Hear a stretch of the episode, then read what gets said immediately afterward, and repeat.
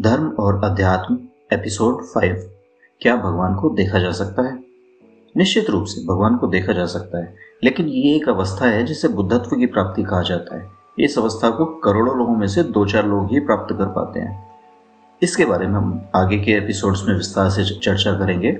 अनेक लोग स्वप्न में या ध्यान में ईश्वर के दर्शन होने का दावा करते हैं।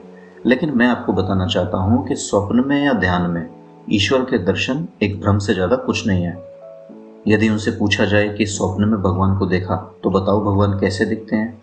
वे भगवान का जो रूप बयान करते हैं, वो किसी कैलेंडर में भगवान की तस्वीर या किसी फ़िल्म में भगवान का किरदार निभाने वाले कलाकार से मिलता जुलता होता है। क्योंकि हम भगवान को इसी रूप में देखते आए हैं। भगवान की कोई वास्तविक तस्वीर तो किसी ने देखी नहीं।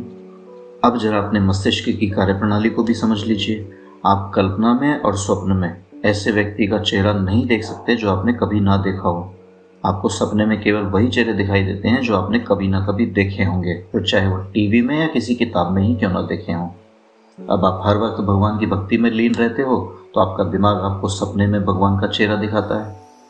अब आपने कभी भगवान को नहीं देखा तो आपका मस्तिष्क आपको वो चेहरा दिखाता है जिसकी छवि आपने अपने अंदर बना रखी है।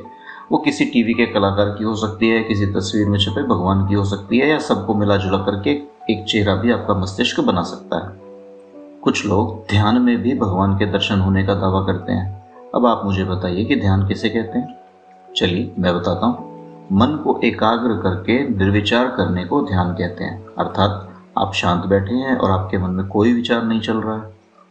अब जब आपको ध्यान में भगवान के दर्शन हुए तो इसका अर्थ ये हुआ कि आप निर्विचार नहीं हुए, क्योंकि निर्विचार का अर्थ तो कोरा मन होता है ना।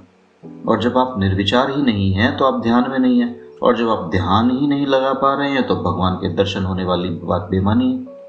अच्छा इनसे भी भगवान का हुलिया पूछा जाए तो ये भी कुछ ऐसा ही बताते हैं जैसा उन्होंने किसी टीवी या तस्वीर में देखा है। अगले अध्याय में हम भगवान को थोड़ा सा और विस्तार से समझेंगे। तो सुनते रहिए धर्म और अध्यात्म।